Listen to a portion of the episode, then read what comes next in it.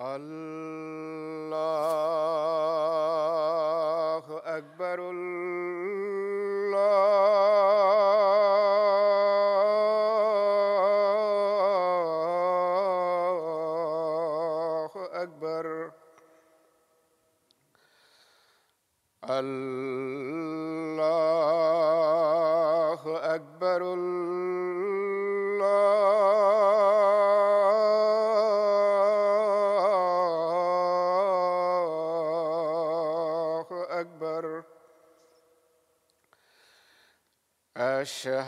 اللہ عل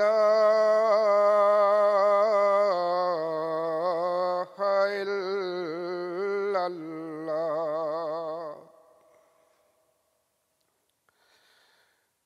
اشحد اللہ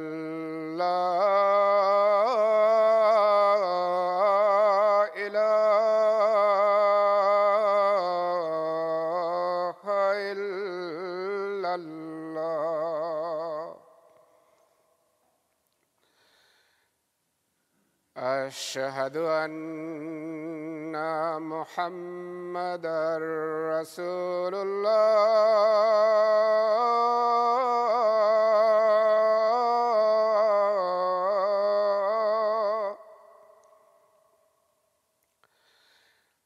أشهد أن محمد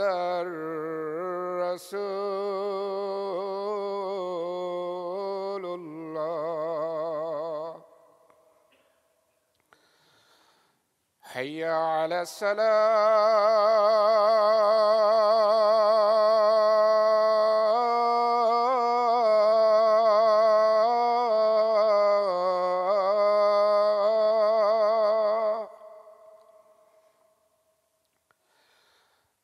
حي على السلام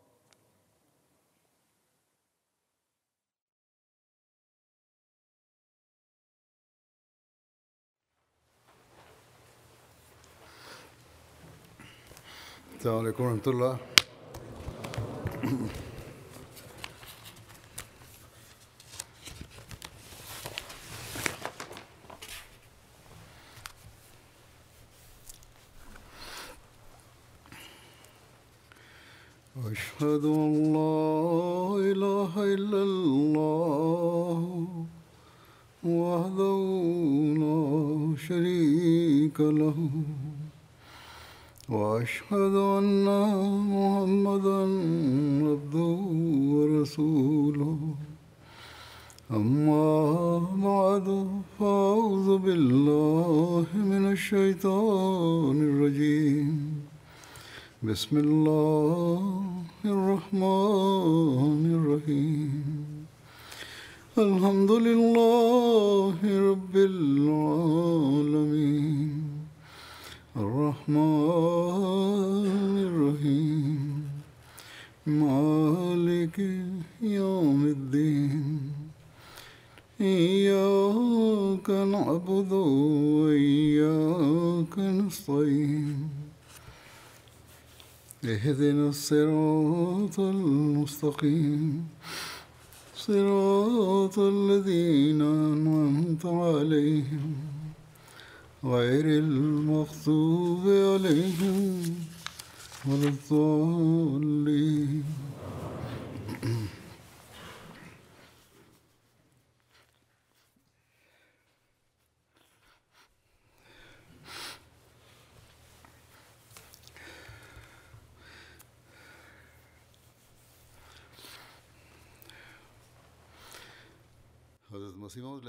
হজরত মসিহ মাউদ আলহ সালাতাম জামাতের প্রতি আল্লাহ তালার আশিস এবং কৃপা আর তা ক্রমাগতভাবে বৃদ্ধি পাওয়ার উল্লেখ করতে গিয়ে এক স্থানে বলেন এটিও মহা মহিমান্বিত আল্লাহর সুমহান নিদর্শন যে মিথ্যাবাদী ও কাফের আখ্যায়িত করার এমন হিড়িক সত্ত্বেও এবং আমাদের বিরুদ্ধবাদীদের অহর্নিশি সর্বাত্মক প্রচেষ্টা সত্ত্বেও এই জামাত ক্রমশ বৃদ্ধি লাভ করছে তিনি আলাইসাল্লাম বলেন আমাদের বিরোধীরা অহরাত্র চেষ্টা করছে এবং কঠোর পরিশ্রম করে বিভিন্ন ধরনের ষড়যন্ত্র করছে এবং জামাতকে ধ্বংস করার জন্য সর্বশক্তি প্রয়োগ করছে কিন্তু খোদা আমাদের জামাতকে উত্তরোত্তর বৃদ্ধি করে চলেছেন তিনি আলহিসাল্লাম বলেন তোমরা কি জানো এর পেছনের প্রজ্ঞা বা রহস্য কি ইয়ে হ্যাঁ। এর রহস্য হলো মহাসম্মানিত আল্লাহ যাকে প্রেরণ করেন এবং সত্যিকার অর্থেই যে খোদার পক্ষ থেকে আবির্ভূত হয় সে প্রতিনিয়ত উন্নতি করে এবং বৃদ্ধি পায় আর তার জামাত প্রতিদিন সুষমা মণ্ডিত হতে থাকে আর তাকে বাধা দানকারী প্রতিনিয়ত ধ্বংস ও লাঞ্ছিত হতে থাকে এবং তার বিরোধী ও অস্বীকারী অবশেষে গভীর আক্ষেপের সাথে মৃত্যুবরণ করে তিনি আলহিসাল্লাম বলেন প্রকৃতপক্ষে খোদাতলার ইচ্ছাকে কেউ ব্যাহত করতে পারে না যদি তা সত্যি তার পক্ষ থেকে হয়ে থাকে তা সে যত চেষ্টাই করুক না কেন এবং হাজার হাজার ষড়যন্ত্র করুক না কেন কিন্তু যে জামাতের গোড়াপত্তন খোদাতলা করেন এবং যাকে তিনি বৃদ্ধি করতে চান তাকে কেউই প্রতিহত করতে পারে না কেননা তাদের চেষ্টা প্রচেষ্টায় যদি সেই জামাত থেমে যায় বা ধ্বংস হয়ে যায় তাহলে স্বীকার করতে হবে যে বাধা প্রদানকারী খোদার বিরুদ্ধে জয়লাভ করেছে অথচ খোদার ওপর কেউই জয়যুক্ত হতে পারে না অতএব তার এসব কথার পূর্ণতার দৃশ্য প্রতিনিয়ত আমাদের সামনে আসে আমরা দেখতে পাই শত্রুরা ব্যক্তিগতভাবেও চেষ্টা করেছে এবং দলবদ্ধভাবেও বাহ্যত ঐক্যবদ্ধ হয়ে জামাতের বিরুদ্ধে ষড়যন্ত্র করেছে কিন্তু আল্লাহ তালা তিনি আলহ ইসলাতামকে যে প্রতিশ্রুতি দিয়েছিলেন যে আমি তোমার প্রচারকে পৃথিবীর প্রান্তে প্রান্তে পৌঁছাবো পুনরায় বলেছেন আমি তোমার নিষ্ঠাবান আন্তরিক প্রেমিকদের দলকে বৃদ্ধি করব বা বড় করব সে অনুযায়ী আমরা বিশ্ব জুড়ে জামাতকে বিস্তৃত হতে দেখছি এসব নাম সর্বস্ব ওলামা ও বিরুদ্ধবাদীরা মনে করে আমরা হজরত মসিহ মাউদ আলহি সালাতামের জামাতকে নিজেদের মুখের ফুৎকারে ধ্বংস করে দেব কিন্তু তারা জানে না যে তারা আল্লাহ তালার বিরুদ্ধে লড়ছে আর আল্লাহ তালার প্রতিদ্বন্দ্বিতায় দাঁড়ালে মানুষ নিজেরই ধ্বংস ডেকে আনে বা নিজেই ধ্বংস হয় আর আল্লাহ তালা তার বান্দার সাহায্য সহযোগিতা ও সমর্থন করেন আল্লাহ তালার সাহায্য সহযোগিতা ও সমর্থনের দৃশ্যাবলী আমরা বিশ্বের দূর দূরান্তের বিভিন্ন দেশেও দেখতে পাই এমন অঞ্চলে যেখানে কখনো কখনো সচরাচর মানুষ পৌঁছাতে পারে না অত্যন্ত দুর্গম রাস্তা হয়ে থাকে কিন্তু আল্লাহ তালা সেখানেও স্বীয় সমর্থনের দৃষ্টান্ত দেখাচ্ছেন বিরুদ্ধবাদীরা নিজেদের প্রাণান্ত চেষ্টা করে কিন্তু অবশেষে ব্যর্থতারই মুখ দেখে কোনো কোনো স্থানে প্রাণ ও সম্পদের ক্ষতি করে তারা জামাতের সদস্যদের ভীতত্রস্ত করতে চায় কিন্তু এসব বিষয় জামাতের সদস্যদের ইমানে সমৃদ্ধ করে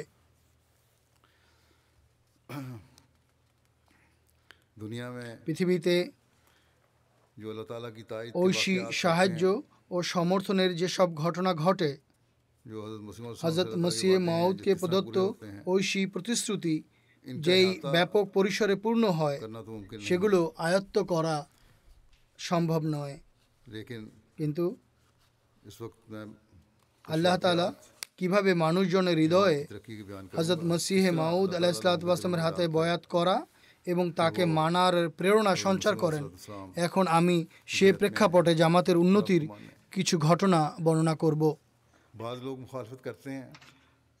কিছু মানুষ বিরোধিতা করে কিন্তু তাদের বিরোধিতা জ্ঞানের স্বল্পতার কারণে হয়ে থাকে যখন তারা প্রকৃত সত্য জানতে পারে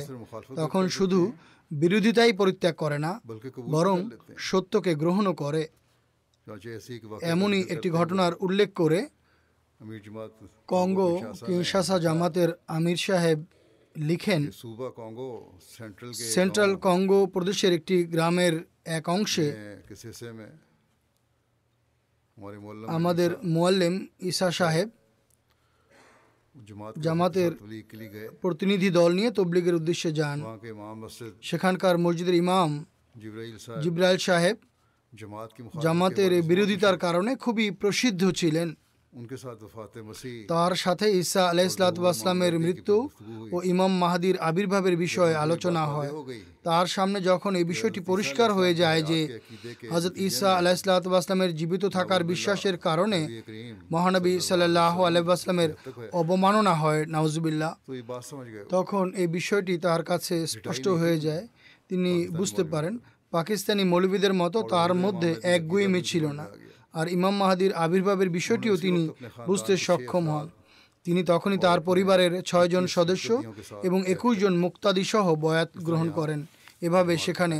জামাতও প্রতিষ্ঠিত হয়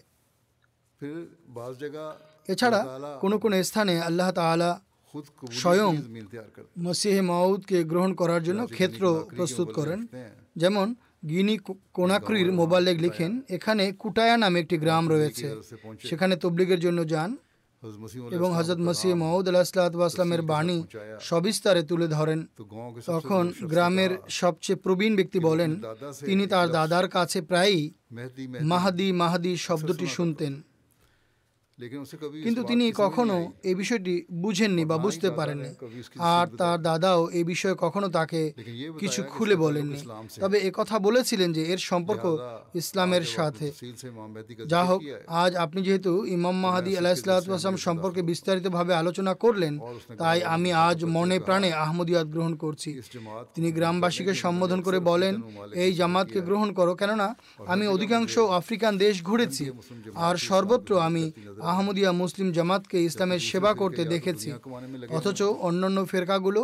হয় পার্থিব সম্পদ অর্জনে মত্ত অথবা একে অন্যকে কাফের আখ্যায়িত করার প্রয়াসে নিজেদের পাণ্ডিত্য জাহির করতে ব্যগ্র একমাত্র এই জামাতই কোরআন ও ইসলামের সেবা করে যাচ্ছে আল্লাহ তালার কৃপায় গ্রামে ইমাম সহ অনেক মানুষ বয়াত করেন এবং অনেক বড় জামাত সেখানে প্রতিষ্ঠিত হয় এরপর গাম্বিয়ার মোবাল্লেগ ইনচার্জ বলেন নিয়ামিনা নামে তাদের একটি জেলা রয়েছে সেখানকার একটি গ্রামে আমাদের তবলিগি দল যায় তারা ইসলাম ও আহমদীয়তের বাণী পৌঁছান ইমাম মাহাদি আলাহিসামের প্রকৃত ও অনিন্দ সুন্দর শিক্ষামালা তুলে ধরেন এবং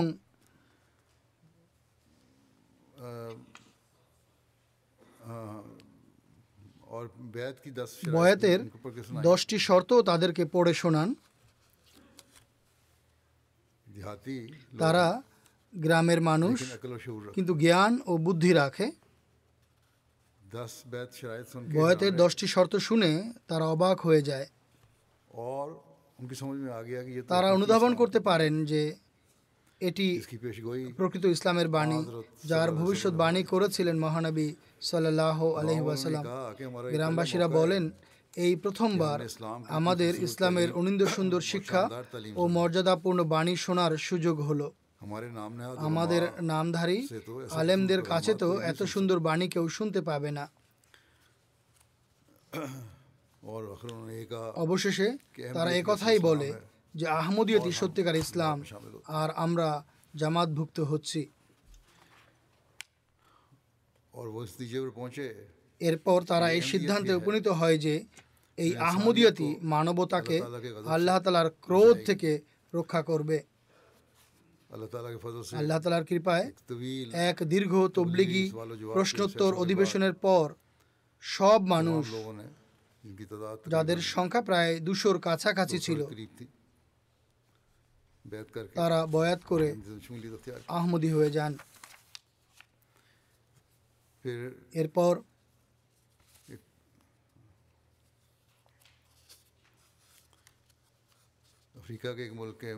আফ্রিকার একটি দেশে নিযুক্ত আমাদের মুরব্বী লিখেছেন তবলিগের ক্ষেত্রে কখনো কখনো এমন ঘটনা ঘটে যা বাহ্য দৃষ্টিতে অতি সামান্য বলে মনে হয় কিন্তু প্রকৃতপক্ষে এর নেপথ্যে ঐশী সাহায্য ও সমর্থন সক্রিয় থাকে তিনি বলেন আমাদের তবলিগি দল কাউন্টির একটি গুরুত্বপূর্ণ শহর বামাতে তবলিগ করার পরিকল্পনা করছিল যা জেলা সদর আমরা মসজিদেই বসেছিলাম এমন সময় সেই শহর থেকে চার সদস্য বিশিষ্ট একটি প্রতিনিধি দল আমাদের সাথে সাক্ষাৎ করতে আসেন তাদের সাথে একজন ভদ্রমহিলাও ছিলেন যিনি সেই শহরের নারী বিষয়ক সংগঠনের সভা নেত্রী ছিলেন প্রতিনিধি দলের সদস্যরা বলেন আমরা আপনাদেরকে আমাদের এলাকায় আসার এবং আহমদিয়া জামাতের বার্তা পৌঁছানোর নিমন্ত্রণ জানাতে এসেছি কেননা আমরা জানতে পেরেছি আপনাদের জামাত তবলিক বা প্রচার করে আর বিশেষত শিশুদের পবিত্র কোরআন শেখানোর ব্যবস্থা করে অতএব আমরা পরবর্তী দিনই সেখানে যাওয়ার উদ্যোগ গ্রহণ করি সেখানে পৌঁছে জামাতের পরিচয় তুলে ধরা হয় হজরত মসিহ মাহমুদ আলাহ ইসলাতামের আগমনের লক্ষ্য ও উদ্দেশ্য বর্ণনা করা হয় এরপর দীর্ঘ প্রশ্নোত্তর অধিবেশন চলতে থাকে যা শেষ হলে গ্রামবাসীরা সম্মিলিতভাবে সিদ্ধান্ত গ্রহণ করে যে আজ থেকে আমরা আহমদীয় জামাতের অন্তর্ভুক্ত হচ্ছি এভাবে এখানেও নতুন জামাত প্রতিষ্ঠিত হয় এরপর তারা উক্ত এলাকার সমস্ত শিশু কিশোরদের একত্রিত করে আমাদের সামনে উপস্থাপন করেন আর বলে আজ থেকে এরা জামাতের শিশু আপনারা আমাদেরকে বলুন যে এদেরকে কিভাবে পবিত্র কোরআন শেখানো যায় মুরবি সাহেব বলেন এরপর তাদের মাছ থেকে দুইটি ছেলেকে পবিত্র কোরআন শেখানোর জন্য আমি বেছে নিই পরিকল্পনা হলো তাদেরকে কোরআন শেখানো হবে অতঃপর তারা নিজ নিজ এলাকায় ফিরে গিয়ে মসজিদে কোরআন শিক্ষার ক্লাসের আয়োজন করে বাকি শিশুদের কোরআন শেখাবে তিনি বলেন পরিকল্পনা হাতে নিতেই আল্লাহ তালা তৎক্ষণাৎ আমাদের সপক্ষে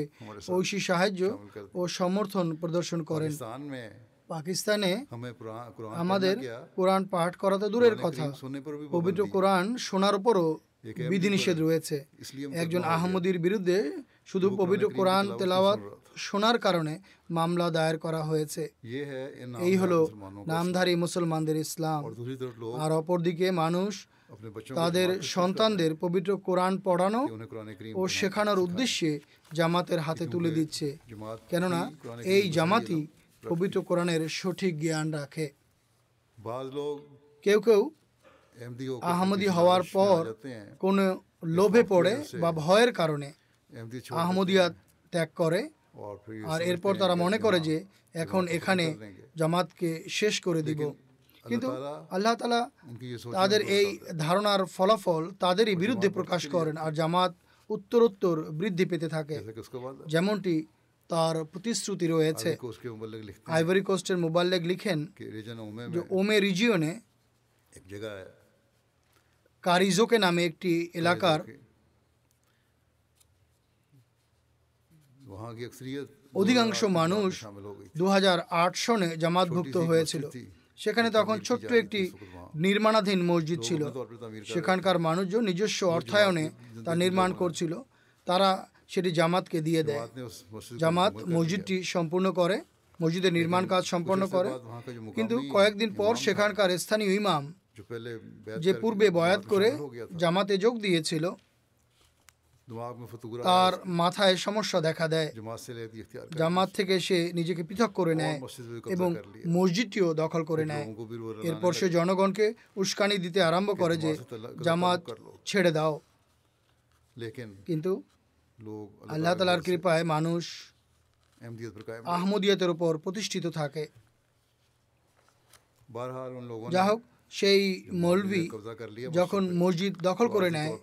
তখন লোকজন অস্থায়ীভাবে প্লাস্টিকের শীট এবং কিছু কাঠ জড়ো করে সাময়িকভাবে নামাজ ঘর প্রস্তুত করে আর সেখানে নামাজ ও জুমার নামাজ পড়তে আরম্ভ করে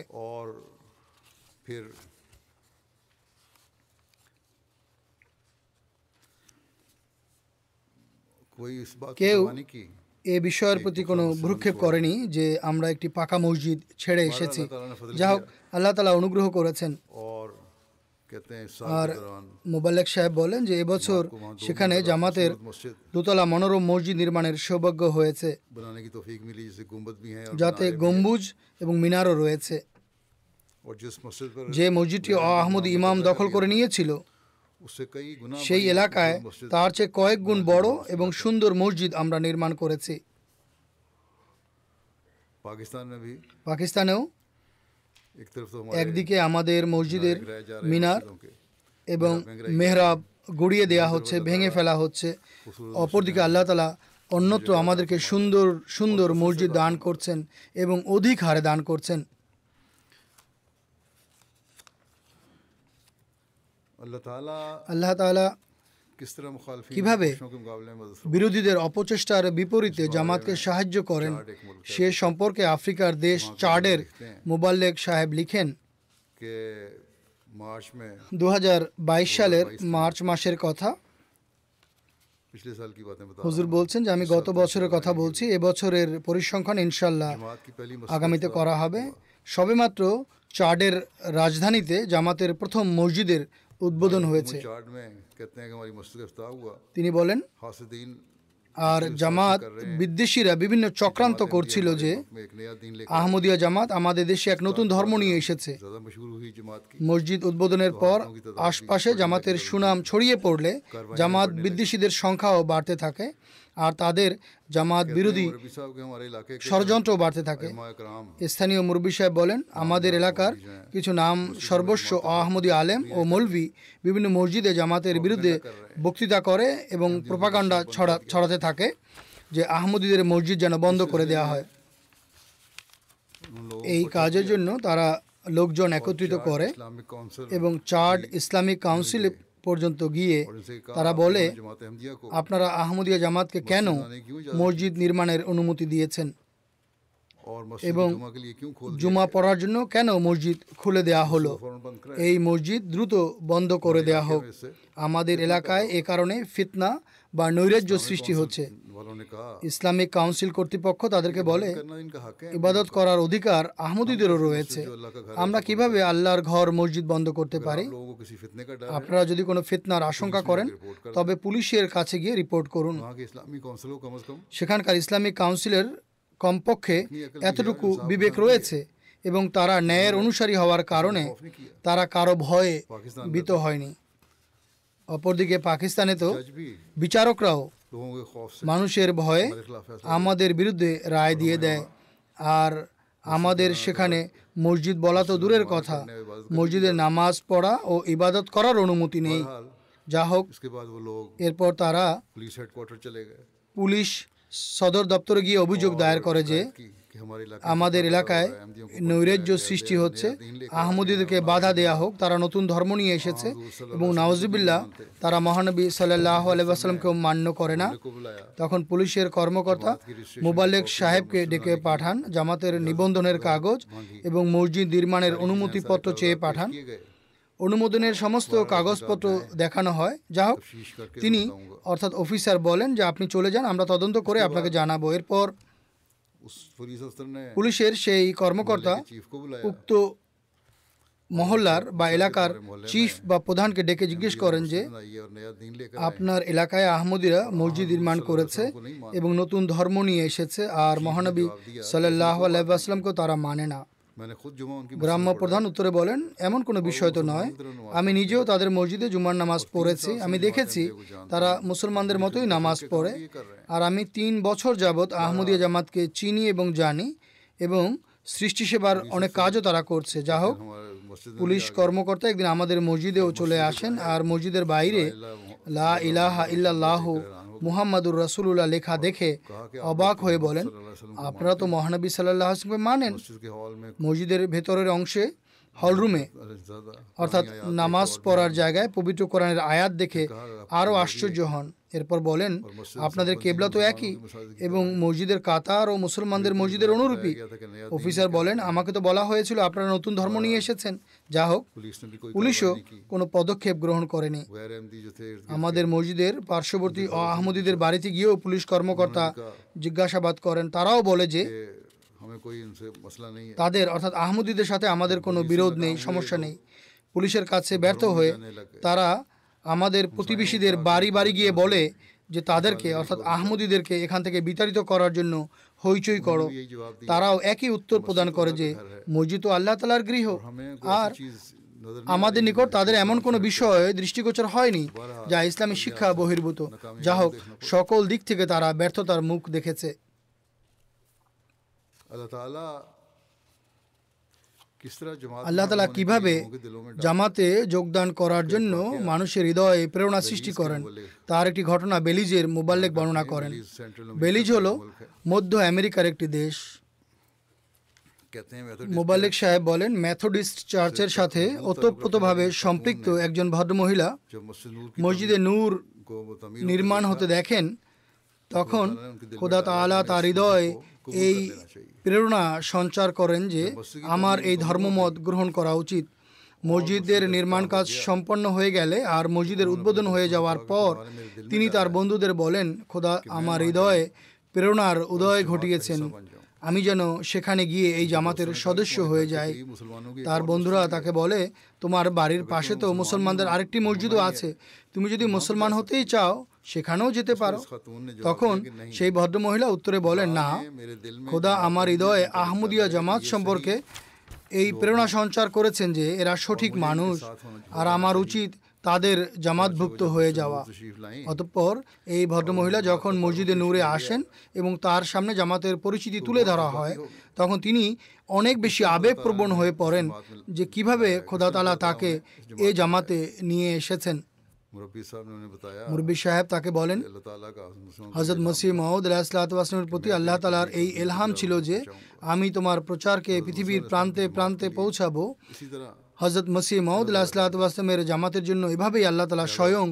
কাজ করেন যা হোক কিছুদিন যাতায়াত করার পর এবং আহমদিয়া তথা প্রকৃত ইসলাম সম্পর্কে সঠিকভাবে অবহিত হওয়ার পর তিনি বয়াত করে জামাতে যোগদান করেন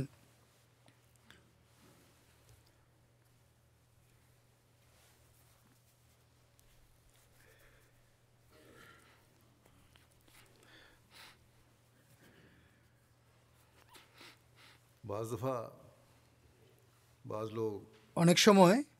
কিছু কিছু মানুষ যারা ভুল বোঝাবুঝির কারণে বা মানুষের কথায় পড়ে বা মানুষের কান কথায় সাড়া দিয়ে বিরোধিতা করে কিন্তু তারা মূলত সৎ প্রকৃতির হয়ে থাকেন আল্লাহ তালা কিভাবে তাদেরকে সত্য পথ দেখান পথ নির্দেশনা দেন গাম্বিয়ার মোবাইল ইনচার্জ সাহেব এ সম্পর্কিত একটি ঘটনা লিখেছেন জামারা জেলায় একটি জায়গা রয়েছে সেখানে নতুন নির্মাণাধীন মসজিদের দরজা ও জানালার জন্য তিনি কাজ ক্রয় করছিলেন কাজ কাটার জন্য এ কাজে দক্ষ মিস্ত্রি জনাব আবু বকর সাবালি সাহেবকে বলেন মসজিদের জন্য কাজ ক্রয় করা হয়েছে এ কথা শুনে তিনি এই বলে মজুরি বা পারিশ্রমিক কমিয়ে দেন যে যেহেতু এটি মসজিদের কাজ তাই আমি আমার পারিশ্রমিক কম নিব তিনি বলেন যখন আমরা কাজ নিয়ে সেখানে পৌঁছি সেই ব্যক্তিকে নিয়ে বা সেই মিস্ত্রিকে নিয়ে যিনি কাজ লাগাবে এত দুর্গম অঞ্চলে এত সুন্দর মসজিদ দেখে সেই ব্যক্তি আনন্দিত হন কিন্তু যখন তিনি জানতে পারেন যে এটি আহমদী মুসলমানদের মসজিদ তখন তিনি খুবই রাগান্বিত হন বা ক্রধান্বিত হন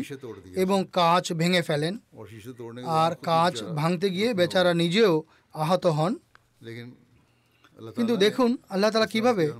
তাকে সুপথ দেখিয়েছেন পথ নির্দেশনা দিয়েছেন তিনি বলেন আমি রাতে স্বপ্নে নিজেকে চিৎকার করতে দেখি আর দেখি আমি সমুদ্রে ডুবে যাচ্ছি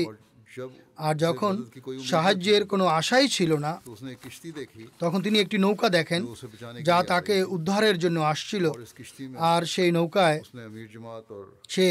জামাতের আমির ও মুরবি সাহেবকে দেখেন পরদিন জুমার দিন ছিল তিনি সকালে মিশন হাউসে আসেন এবং বয়াত করে আহমদীয় জামাতে যোগদান করেন একইভাবে তানজানিয়ার একটি আহমদিয়াত গ্রহণ করার ঘটনা রয়েছে সিমিও রিজিয়নে একটি জামাত রয়েছে মওয়াবেমা তিনি বলেন আমাদের মোল্লেম সাহেবরা সেখানে তবলিগের কাজ আরম্ভ করেন স্থানীয় লোকদের কাছে মসজিদ ও মিশন হাউস বানানোর জন্য যখন প্লট ক্রয় করতে চায় তখন যারা এই দাম চাচ্ছিল তা অনেক বেশি ছিল অনুসন্ধানে জানা যায় আমাদের বিরুদ্ধে সেখানকার স্থানীয় পাদ্রীরা একটি অপপ্রচারণা চালিয়েছে যে কেউ এদেরকে অর্থাৎ আহমদীদেরকে মসজিদ বানানোর জন্য জায়গা বিক্রি করবে না কেননা এরা জাদু করে আর এদের কাছে জিনও আছে এরা কোরআনের আলোকে যাকে ইচ্ছা হত্যা করবে আর তা পাওয়া যাবে না এই ভয়ে কেউ আমাদেরকে মসজিদ নির্মাণের জন্য জায়গা দিচ্ছিল না এটি খ্রিস্টানদের অঞ্চল ছিল তখন মোয়াল্লেম সাহেবরা বাড়ি বাড়ি গিয়ে সেসব মানুষের ভুল ধারণা দূর করেন মানুষের মন পরিবর্তনের চেষ্টা করেন কয়েক মাসের মধ্যে এক মানে যুবক নিজের এক একর জমি আমাদেরকে দিতে সম্মত হয় জামাত তার কাছ থেকে প্লটটি কিনে নেয় সেই যুবক বলে মসজিদের জন্য জমি বিক্রি করার পর তার কাজে অনেক বরকত সৃষ্টি হয়েছে সে বলে এক ব্যক্তি কয়েক বছর ধরে তার ঋণ পরিশোধ করছিল না অর্থাৎ ফেরত দিচ্ছিল না আর এ কারণে তার অনেক কাজ আটকে ছিল জমি বিক্রয় করার কয়েকদিন পর সে নিজে থেকেই পুরো টাকা ফেরত দেয় এবং এ কারণে আমার সব ঋণ পরিশোধ হয়ে যায় যা হোক এতে প্রভাবিত হয়ে তার পরিবার সহ সে আহমদি হয়ে যায় তিনি বলেন এরপর আহমদিয়ত গ্রহণের এমন বায়ু প্রবাহিত হয় যে এই অঞ্চলের শত শত মানুষ আহমদিয়ত গ্রহণ করে জামাতে যোগদান করেন আর আল্লাহ তালা জামাতকে সেখানে বড় একটি মসজিদ ও মিশন হাউস নির্মাণের তৌফিক দিয়েছেন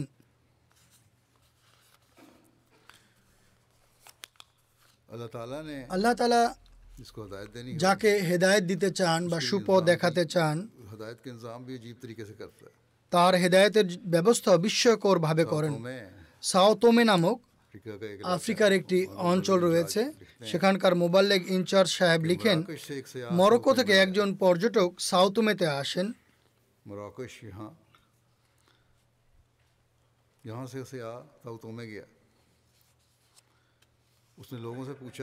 তিনি মানুষকে জিজ্ঞেস করেন এখানে কোনো মুসলমানদের মসজিদ আছে কি তখন লোকেরা আমাদের মসজিদের ঠিকানা বলে দেয় তিনি আমাদের সাথে এসে জুমার নামাজ পড়েন তখন তিনি জানতে পারেন যে এটি আহমদিয়া জামাতের মিশন হাউস তিনি কিছু প্রশ্নোত্তর করেন এরপর তিনি সিরুল খেলাফা এবং ধর্মের নামে রক্তপাত বই দুটি আরবিতে পড়েন এমটিএল আরাবিয়ার অনুষ্ঠান দেখেন সেখানে কিছুক্ষণ বসে থাকেন সেই দিনগুলোতে আন্তর্জাতিক বয়াত অনুষ্ঠান হচ্ছিল কিংবা সেটি রেকর্ডিং দেখানো হচ্ছিল এমটিএতে তিনি তা দেখেন তো তিনি বলেন মার্চ মাসে সেই যুবক পুনরায় আমাদের মসজিদে আসেন গত বছর মার্চ মাসে তিনি এসে বলেন আমি বয়াত ফর্ম দেখতে চাই তিনি বলেন আমি আরবি বয়াত ফর্ম তাকে দেই তিনি ফর্ম পূরণ করে চলে আসেন তিনি বলেন আমি তাকে বলি এত তাড়াহুড়া করবেন না কিছুদিন দোয়া করুন এরপর সিদ্ধান্ত নিন তিনি বলেন আমি সারা রাত দোয়া করেছি এবং আমার মনে কোনো দ্বিধা নেই আমি আশ্বস্ত আমি আর ধৈর্য ধারণ করতে পারছি না আমি যদি ইমামের হাতে বয়াত না করে মারা যাই তাহলে কে জবাব দিবে তিনি বলেন আমি দেখেছি আহমদিয়া জামাত সত্যের উপর প্রতিষ্ঠিত মানে এরপর আমি তাকে বলি আপনার দেশের অন্যান্য মুসলমান যারা আছে তারা আপনার বিরোধিতা করবে আপনার পিতামাতা আপনার বিরোধিতা করবে এগুলো কিভাবে মোকাবেলা করবেন তিনি বলেন আমি তাদেরকে অর্থাৎ আমার পিতামাতাকে বলে দিয়েছি এতে তাদের কোনো আপত্তি নেই বরং তারা আমার আহমদিয়াত গ্রহণে আনন্দিত তিনি আরো বলেন যদি বিরোধিতা হয়ও তবে তাতেও কিছু যায় আসে না কেননা প্রকৃত ইসলামের পর প্রতিষ্ঠিত থেকে যদি মৃত্যুবরণ করি আমার জন্য এর চেয়ে বড় পাওয়া আর কিছু হতে পারে না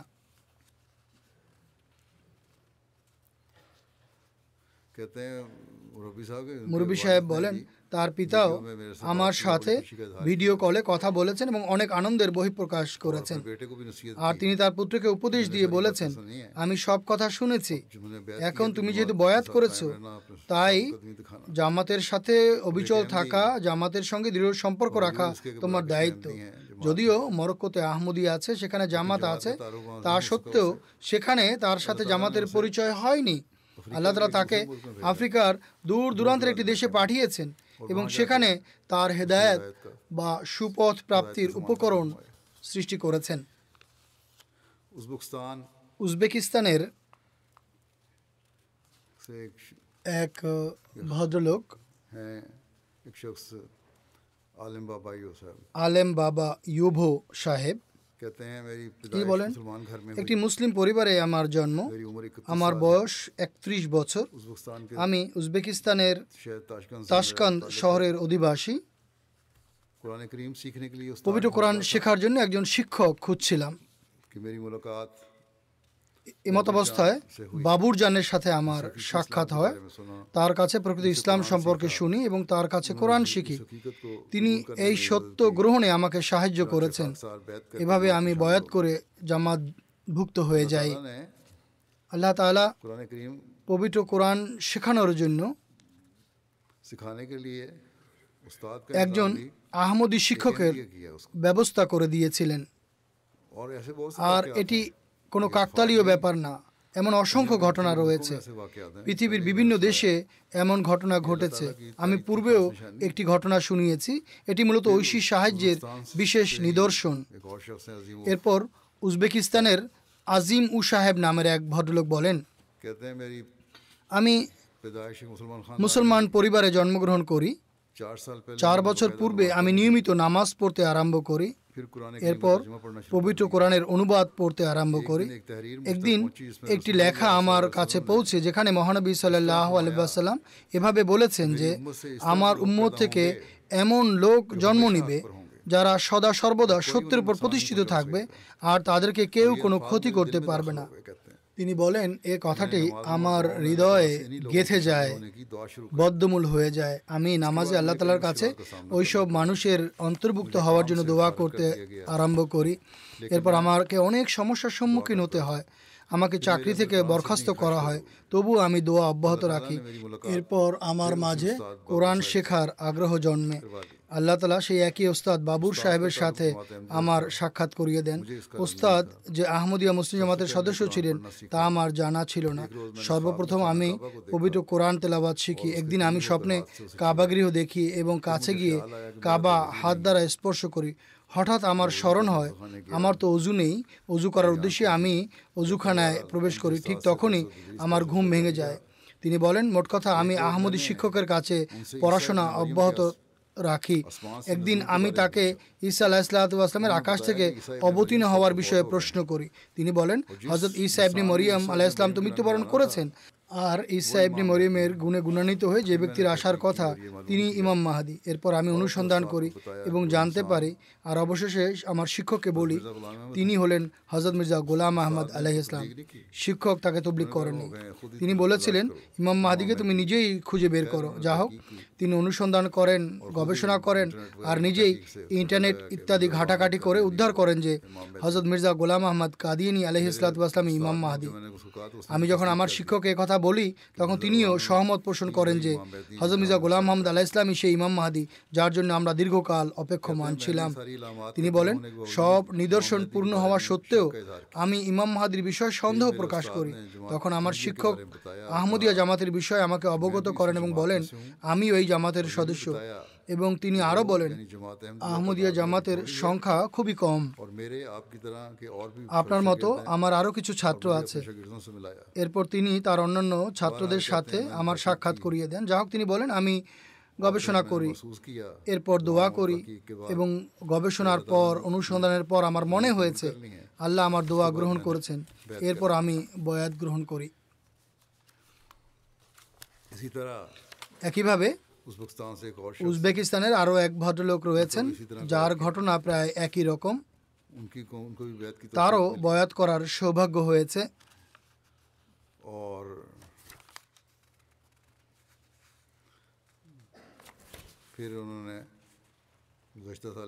গত বছর তিনি বয়াত করেছেন এরপর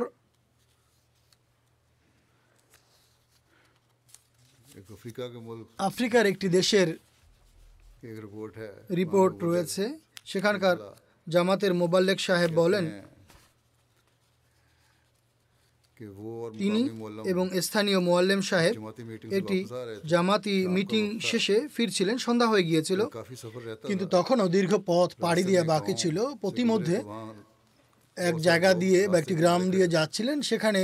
রাস্তার পাশে অনেকজন মানুষ দাঁড়িয়েছিল তারা আমাদের গতিরোধ করে এবং বলে যে আমরা সকালে আপনাদেরকে এ পথ দিয়ে যেতে দেখেছি আমাদের বিশ্বাস ছিল আপনারা এই পথ দিয়েই ফিরবেন আমরা দীর্ঘ সময় ধরে আপনাদের জন্য অপেক্ষা করছিলাম আমরা জানতে চাই আপনারা কি কোনো কারণে আমাদের গ্রামের প্রতি অসন্তুষ্ট আশেপাশের সকল গ্রামে আপনাদের সদস্য আছে জামাত প্রতিষ্ঠিত আছে এবং মসজিদও আছে কিন্তু আপনারা আমাদের গ্রামে এ বার্তা পৌঁছাননি তিনি বলেন অনতিবিলম্বে আমরা সেখানে যাই এবং সেখানে তবলিগি অনুষ্ঠান হয় আল্লাহ তালার কৃপায় সেখানে বয়াত হয় আল্লাহ তালা স্বয়ং মানুষের হৃদয়ে সত্যকে অন্বেষণ করার প্রেরণা সৃষ্টি করছেন সেন্ট্রাল আফ্রিকা সেন্ট্রাল আফ্রিকা বা মধ্য আফ্রিকার মোবালেক ইনচার্জ সাহেব লিখেন নাগালা গ্রামের একজন আহমদি ইমাম তবলিগের উদ্দেশ্যে আমাদের আহমদি গ্রামে আসেন তিনি মসজিদ দেখে জিজ্ঞেস করেন এই মসজিদ কারা বানিয়েছে উত্তরে বলা হয় আহমদিয়া বানিয়েছে তিনি বলেন মাশাল্লাহ অনেক সুন্দর মসজিদ পরের দিন তিনি বাঙ্গিতে আমাদের সেন্ট্রাল মিশন হাউসে আসেন মোবালেক সাহেবকে জামাত সম্পর্কে বিভিন্ন প্রশ্ন করতে থাকেন পরিশেষে তিনি বলেন আপনাদের জামাতে কিভাবে যোগদান করতে হয় মোবালেক সাহেব বলেন ইমানের সম্পর্ক হৃদয়ের সাথে আপনি যদি জামাতের ধর্মবিশ্বাসের সাথে একমত হয়ে থাকেন তবে আপনি অন্তর দিয়ে আহমদিয়াত গ্রহণ করে ফেলেছেন কিন্তু আমাদের কাছে বয়াত ফর্মও আছে যেখানে হাজরত মসিহ মহমদ আলাহিসাম কর্তৃক বর্ণিত বয়াতের দশটি শর্ত লেখা আছে তা পড়ে দেখুন তাকে যখন বয়াত ফর্ম দেয়া হয় তিনি পড়তে আরম্ভ করেন তিনি যখন বয়াত ফর্ম পড়ছিলেন তখন তার চোখ বেয়ে অশ্রু ঝরছিল জিজ্ঞেস করা হলে তিনি বলেন আমি নিজেকেও একজন আলেম মনে করি আমি অন্যান্য মৌলভীর কাছ থেকে জামাত সম্পর্কে অনেক অপলাপ শুনেছি বাজে কথা শুনেছি এই বয়াত ফর্মের দশটি শর্ত পড়ার পর আমার কাছে আমার পূর্বের জীবন ঘৃণ্য লাগছে আমি এ জামাতকে কি মনে করেছিলাম আর এর শিক্ষা তো তা হতে সম্পূর্ণ বিপরীত এজন্য আমি আমার আবেগকে নিয়ন্ত্রণ করতে পারছি না এ বয়াত ফর্ম পড়ার পর আমি জেনে গেছি এ জামাত সত্য এবং সঠিক জামাত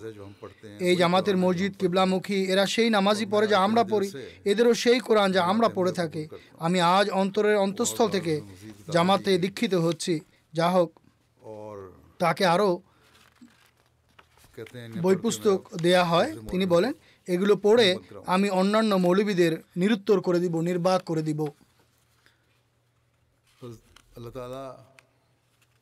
আল্লাহ তালা কিভাবে হজরত মসিহ মহমদ আল্লাহামের জামাতকে উন্নতি দান করেন এবং তার অনুসারীদের সংখ্যা বৃদ্ধি করেন শুনুন গায়নার মোবাল্লেক সাহেব লিখেন লন্ডন জামাতে নিয়মিত বুক স্টল বসানোর এবং ফ্লায়ার বা লিফলেট বিতরণের প্রোগ্রাম হয়ে থাকে একদিন এক ভদ্রলোকের ফোন আসে সেই ব্যক্তি বলেন আমি আপনাদের লিফলেট পড়েছি আমার বাড়ির কাছে নামাজ সেন্টারও আছে তাও আমার জানা ছিল না যা হোক তিনি জুমার নামাজে আসেন তিনি বলেন আমি দুই বছর হলো মুসলমান হয়েছে আমি কোরআন পড়তে পারি না আর নাই আমি নামাজ শেখার সুযোগ পেয়েছি আমাকে এগুলো শিখিয়ে দিন তিনি বলেন ঠিক আছে আপনি চলে আসুন আর তিনি খুবই সতর্ক থাকেন কেননা সেখানে এমন অনেক মানুষ আছে যারা মন্দ প্রকৃতি যারা শুধুমাত্র হাত পাতে আসে বা সাহায্য চাইতে আসে মানে যা হোক তিনি বলেন যে আমি বললাম যে চলে আসুন যদি আপনি সত্যি ধর্ম শিখতে চান তাহলে শীঘ্রই জানা যাবে তিনি নিয়মিত যাওয়া আসা করেন এবং পবিত্র কোরআন শিখতে থাকেন দীর্ঘদিন তিনি কোরআন শেখার জন্য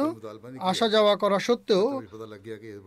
তিনি যেহেতু কিছু চাননি তাই আমি বুঝতে পারলাম যে ইনি ধর্মীয় জ্ঞান শেখার বিষয়ে আন্তরিক এরপর তাকে জামাত সম্পর্কে পরিচিত করাই হাজরত মসিমদুল্লাহ ইসলামের ছবি দেখাই পরবর্তীতে তিনি বয়াত করেন তার এক ইসলামী নামও রাখা হয় কিছুদিন পর তিনি জামাতের মোয়াল্লেম হওয়ার আগ্রহ প্রকাশ করেন বলেন আমি জামাতের মোয়াল্লেম হতে চাই সেখানকার জামাত এ সম্পর্কে আমাকে জিজ্ঞেস করে আমি বললাম ঠিক আছে তিনি আন্তরিক হলে তাকে তরবিয়ত দিয়ে মোয়াল্লেম বানানো যেতে পারে আল্লাহ তালার কৃপায় তার তরবিয়ত হয়ে গেছে তার প্রশিক্ষণ হয়ে গেছে পুরো নামাজ পড়েন জুমা পড়ান পবিত্র কোরআনের শিক্ষা আলোকে তফসির পরে দরজ দেন খোদবাও দেন তিনি বলেন তার বয়াত গ্রহণের কিছুদিন পর নামাজ সেন্টারে একটি প্রদর্শনীর আয়োজন করা হয় সেখানে তার পিতামাতাও আসেন তার পিতা ঘোর ইসলাম বিরোধী ছিল কিন্তু তার মা বলেন কোনো এক সময় ইসলামের প্রতি তার গভীর আগ্রহ ছিল আর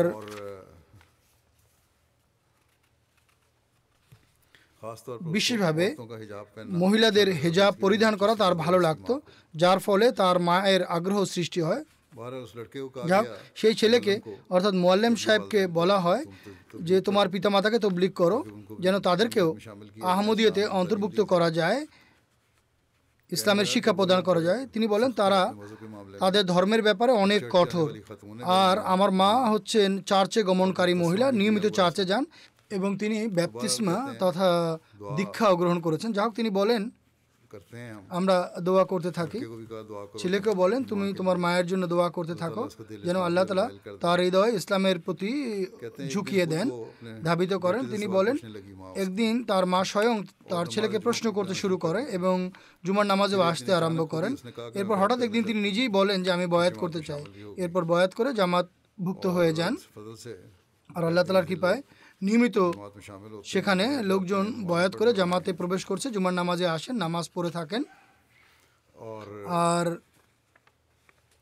ইয়ে এই স্বীকারোক্তিও প্রদান করেছেন যে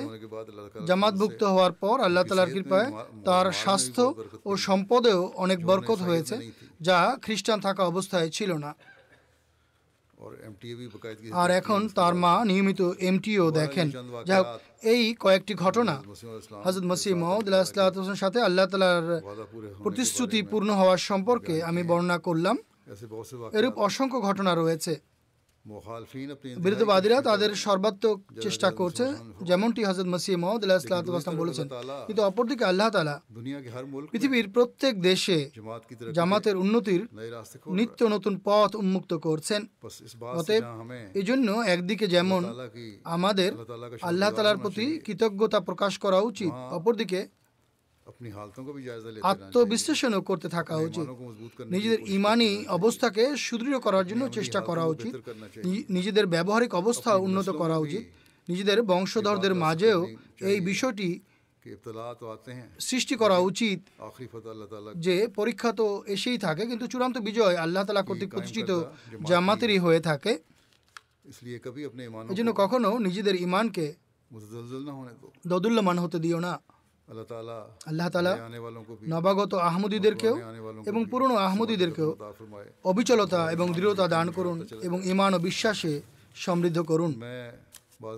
এখন আমি কয়েকজন প্রয়াত ব্যক্তির স্মৃতিচারণ করব হ্যাঁ, পরবর্তীতে তাদের গায়েবানা জানাজাও পড়া হ্যাঁ, হবে হ্যাঁ, প্রথম স্মৃতিচারণ হচ্ছে পারভিন আক্তার সাহেবার যিনি সিয়ালকোট নিবাসী মরহুম গোলাম কাদের সাহেবের সহধর্মিনী ছিলেন সম্প্রতি নব্বই বছর বয়সে তিনি ইন্তেকাল করেছেন ইন্নালিল্লাহ ওয়া ইনাইলিহ রাজিউন মরহুমার তিনজন পুত্র ও চারজন কন্যা রয়েছেন তার এক ছেলে আরেফ মাহমুদ সাহেব যিনি বেনিনে জামাতের মোবাইলেক হিসেবে কর্মরত থাকায় তার মায়ের জানাজায় অংশগ্রহণ করতে পারেননি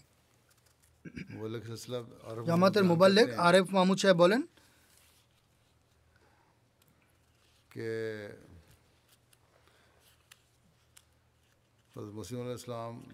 তার মা হজরত মসিহ মাউদ আলাহিসামের সাহাবি হজরত চৌধুরী ইমাম দিন চৌহান সাহেবের পৌত্রী और मौलम सिलसिला এবং ইয়ে জামাতের মোয়াল্লেম গোলাম আহমদ সাহেবের কন্যা ছিলেন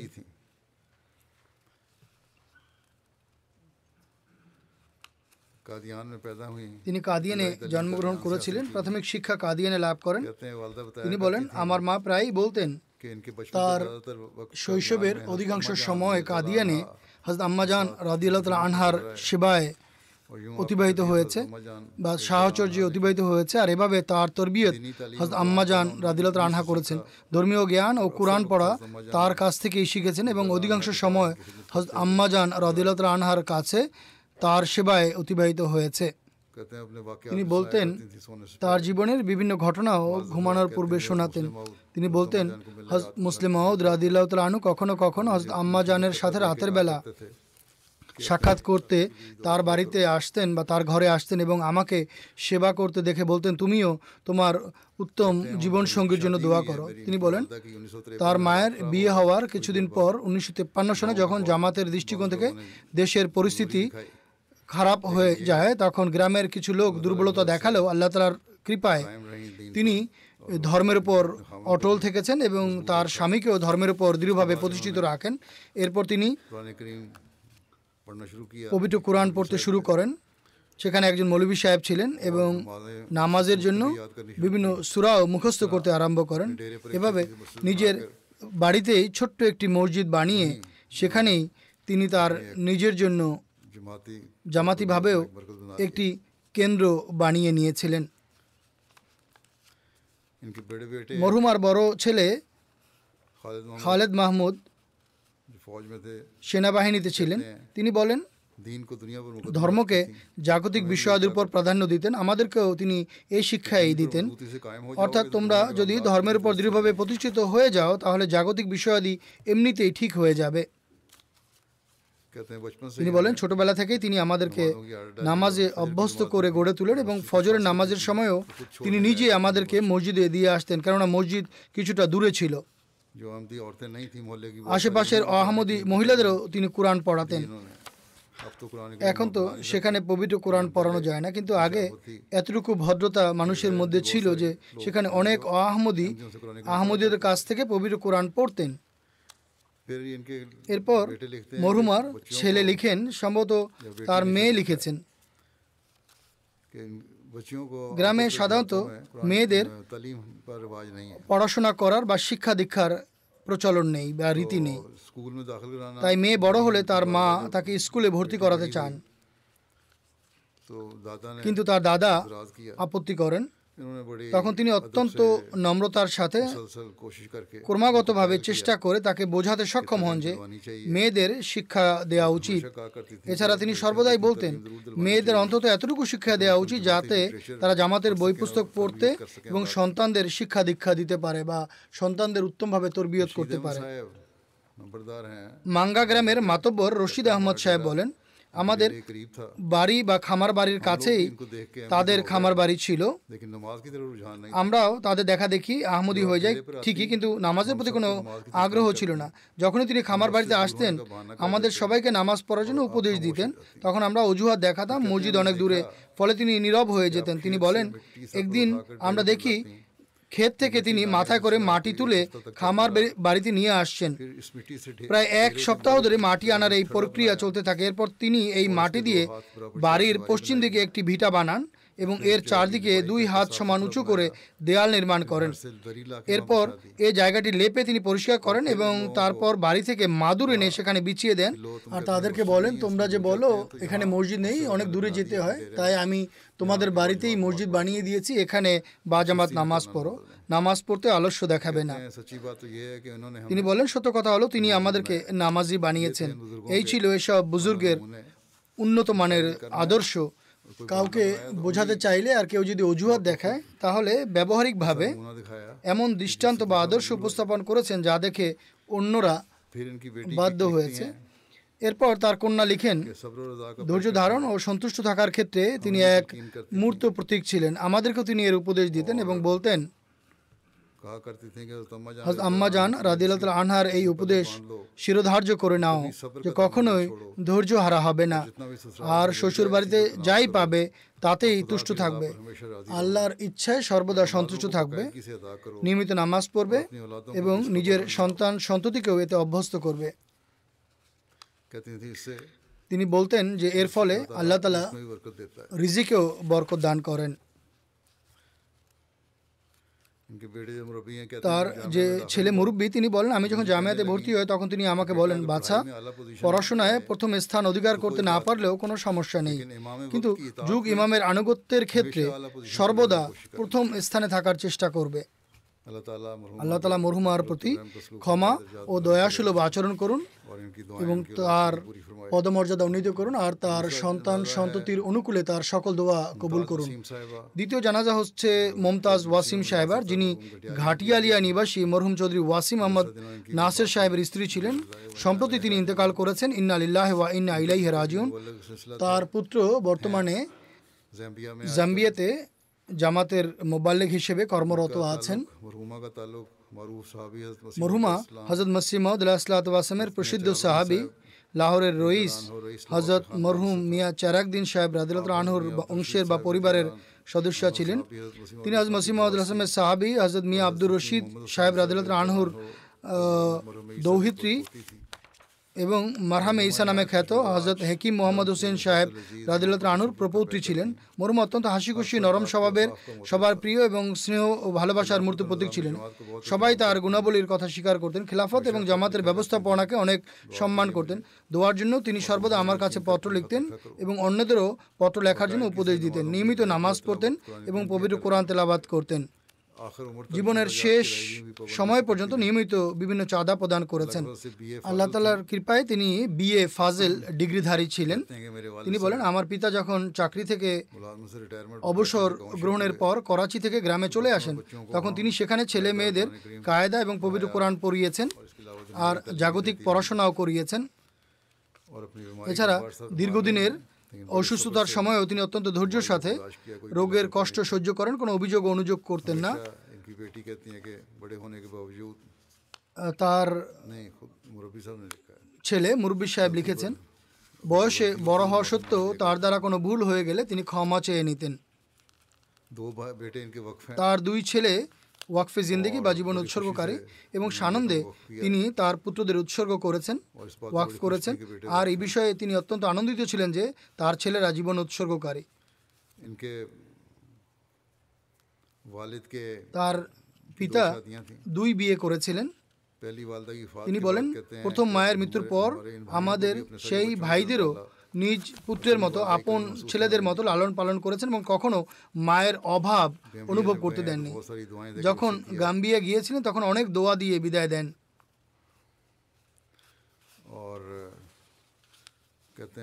তিনি বলেন কিছুদিন পূর্বে আমি তার সাথে সাক্ষাতের জন্য গিয়েছিলাম তখন ফেরত আসার সময় এ কথাই বলেছিলেন যে আল্লাহ তালা তোমার রক্ষাকারী হন হয়তো পুনরায় আর দেখা হবে না পাঁচজন পুত্র এবং একজন কন্যা তিনি স্মৃতিচিহ্ন হিসেবে রেখে গেছেন দুজন আল্লাহ তালার কৃপায় ওয়াকেফে জিন্দেগি নাসির নাসির সাহেব মোয়াল্লেম ওয়াকফে জাদিদ আর দ্বিতীয়জন মোবাল্লেক সিলসিলা হিসেবে জাম্বিয়ায় অবস্থান করছেন আর বিদেশে কর্মরত থাকার কারণে তিনি মায়ের জানাজায় অংশ নিতে পারেননি আল্লাহ তালা মরহুমার প্রতি ক্ষমা ও দয়াসুলভ ব্যবহার করুন এবং তার সন্তান সন্ততিদের জন্য তার সকল দোয়া কবুল করুন তৃতীয় স্মৃতিচারণ ব্রিগেডিয়ার মনোয়ার আহমদ রানা সাহেবের তিনি রাওয়ালপিন্ডি জেলা জামাতের জেনারেল সেক্রেটারি ছিলেন সম্প্রতি তিনি মৃত্যুবরণ করেছেন ইনালিল্লাহ ওয়া ইন্না ইলাইহি রাজিউন তার পরিবারে আহমদিয়া তার দাদা হজরত মসিহ মহমদ আলাহিসামের সাহাবি অ্যাডভোকেট চৌধুরী গুলাম আহমদ সাহেব রাদুয়াল্লাহ তাল আনহুর মাধ্যমে এসেছিল উনিশশো সনে পাকিস্তান সেনাবাহিনীতে তিনি কমিশন গ্রহণ করেন চাকরিতে থাকা অবস্থায় জামাতের সাথে তার গভীর সম্পর্ক ছিল চাকরির সময় বিভিন্ন স্থানে নিজের বাড়ি নামাজ সেন্টারের জন্য ছেড়ে দিতেন জামাতের প্রতি গভীর ভালোবাসা পোষণকারী একজন নির্ভীক সাহসী আহমদী অফিসার ছিলেন অবসরের পর পুরো সময় জামাতের সেবায়ের জন্য নিজেকে উপস্থাপন করেছিলেন ক্যান্টের আমির এবং রাওয়ালপিন্ডি জেলার জামাতের বিভিন্ন দায়িত্ব পালনের সৌভাগ্য তিনি লাভ করেছেন কঠোর পরিশ্রম ও নিষ্ঠার সাথে জামাতের দায়িত্ব পালন করতেন এবং তার সহকর্মীদের প্রতি তিনি অত্যন্ত শ্রদ্ধাপূর্ণ ও কোমল আচরণ করতেন এবং কর্মকর্তাদের আনুগত্য করতেন খেলাফতের প্রতি অত্যন্ত বিশ্বস্ততাপূর্ণ ও আনুগত্যের সম্পর্ক ছিল প্রতিটি তাহারিক তথা আহ্বানে সানন্দে সাড়া দিতেন তিনি গরিব দুঃখী মানুষের প্রতি সহানুভূতিশীল ছিলেন এবং বিপদগ্রস্ত মানুষের সাহায্যের জন্য তিনি সদা প্রস্তুত থাকতেন আল্লাহর কৃপায় তিনি মুসিদ ছিলেন শোক সন্তপ্ত পরিবারে অসুস্থ মা সালিমা খুরশিদ সাহেবা এবং দুইজন স্ত্রী ও পাঁচজন সন্তানকে রেখে গেছেন সন্তানদের মধ্যে চার মেয়ে ও এক ছেলে রয়েছে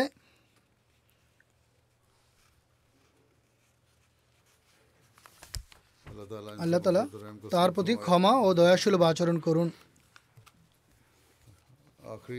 সর্বশেষ স্মৃতিচারণ হলো গ্রুপ ক্যাপ্টেন অবসরপ্রাপ্ত আব্দুল শাকুর মালিক সাহেবের তিনি বর্তমানে আমেরিকার ডালাসে বসবাস করছিলেন সম্প্রতি সেখানে তিনি ইন্তেকাল করেন ইন্নালিল্লাহ ওয়া ইন্না ইলাইহি রাজিউন তার নানা হজরত গোলাম নবী শেখ সাহেব রাদিউল্লাহ আনু হজরত মসি মহম্মদ আল্লাহামের সাহাবি ছিলেন তার মাধ্যমে তার পৈতৃক গ্রাম নোসায়রাতে আহমদীয়তের তবলিগের সূচনা হয় সেখানে তবলিগের পর জামাত প্রতিষ্ঠিত হয় মরহুম পাকিস্তান বিমান বাহিনীতে প্রথমে ইঞ্জিনিয়ারিং এবং পরে গ্রুপ ক্যাপ্টেন হিসেবে কাজ করার বা সেবা করার সুযোগ পেয়েছেন পনেরো বছর পর্যন্ত রাওয়ালপিন্ডিতে নায়েব আমির হিসেবে দায়িত্ব পালন করেছেন এ সময় তিনি বেশ কয়েকজন কারাবন্দির মামলা মোকদ্দমা দেখভালের দায়িত্ব পালন করেছেন খেলাফতের সাথে তার ঐকান্তিক সম্পর্ক ছিল বিমান বাহিনীতে চাকরি করার সময় জামাতি বিরোধিতা সত্ত্বেও তিনি বীরত্বের সাথে আহমদি জামাতের পরিচিতি অবলম্বন করেন অবসর গ্রহণের পর তিনি জামাতের জন্য জীবন উৎসর্গ করেছিলেন ব্যবস্থাপনা ও খেলাফতের আনুগত্যে তিনি এক অনন্য দৃষ্টান্ত স্থাপন করেছিলেন দিন হোক বা রাত যখনই তাকে জামাতের আমির বা জামাতের পক্ষ থেকে ডাকা হতো তখনই তিনি উপস্থিত হয়ে যেতেন কখনোই কোনো অজুহাত দেখানি নিয়মিত রোজা রাখতেন নামাজ পড়তেন সবাইকে ভালোবাসতেন এবং তিনি অন্যের ওপর সুপ্রভাব সৃষ্টিকারী একজন মানুষ ছিলেন তার মেয়ে সাজিয়া সোহেল সাহেবা বলেন আমার পিতা বেশিরভাগ সময় জামাতের কাজে অতিবাহিত করতেন তিনি যেখানেই থাকুন না কেন তার প্রিয় সময় ছিল নামাজ পড়া বা জামাতের কাজ করা তিনি সর্বদা আমাদেরকে আল্লাহর অনুগ্রহ ও দোয়া কবুলের গল্প শোনাতেন সর্বদা তার সন্তানদের কাছে বসিয়ে বিভিন্ন ঘটনা শোনাতেন অর্থাৎ আহমদীদের সাথে আল্লাহ তালার বিশেষ কি সম্পর্ক রয়েছে আল্লাহ কিভাবে আহমদীদের বিভিন্ন বিষয়ের নিষ্পত্তি করেন সমাধান করেন তিনি আমাদেরকে সকল গুরুত্বপূর্ণ বিষয়ে খলিফুল মসিকে চিঠি লিখতে উৎসাহিত করতেন সবসময় বলতেন সবকিছুই হুজুর আইদুল্লাহ বিনাসলি আজিজের সমীপে লিখবে তিনি বলতেন শ্রদ্ধেয় পিতার অন্যতম বৈশিষ্ট্য ছিল আল্লাহর প্রতি তার পরিপূর্ণ আস্থা এবং খোদার ইচ্ছার সামনে আত্মসমর্পণ করা ছোটবেলা থেকে তিনি আমাদের শিখিয়েছেন যখনই আমরা কোনো অর্থ পাই সেখান থেকে যেন অবশ্যই চাঁদার টাকা আলাদা করে রাখি এতে আমাদের আয় বৃদ্ধি পাবে আমাদের পবিত্রতাও বাড়বে মরহুম মুসি ছিলেন শোক সন্তপ্ত পরিবারে তিনজন কন্যা ও এক পুত্র সন্তান রেখে গেছেন তার ছেলে আমেরিকায় ডাক্তার ডাক্তার আমের সাহেব তিনিও জামাতের সেবা করছেন আল্লাহ তালা মরহুমের প্রতি অনুগ্রহ ও ক্ষমাসুলভ আচরণ করুন তার সন্তান সন্ততির অনুকূলে তার সকল দোয়া কবুল করুন আমিন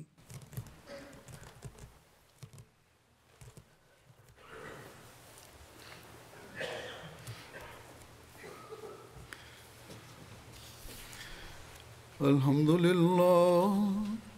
الحمد لله نحمده ونستعينه ونستغفره ونؤمن به ونتوكل عليه ونعوذ بالله من شرور انفسنا ومن سيئات اعمالنا من يهده الله فلا مضل له ومن يضله فلا هادي له ونشهد أن لا إله إلا الله ونشهد أن محمدا عبده ورسوله عباد الله رحمكم الله إن الله يأمر بالعدل واللسان وإيتاء ذي القربى وينهى عن الفحشاء والمنكر والبغي يعظكم لعلكم تذكرون اذكروا الله يذكركم ودوه يستجب لكم ولذكر الله أكبر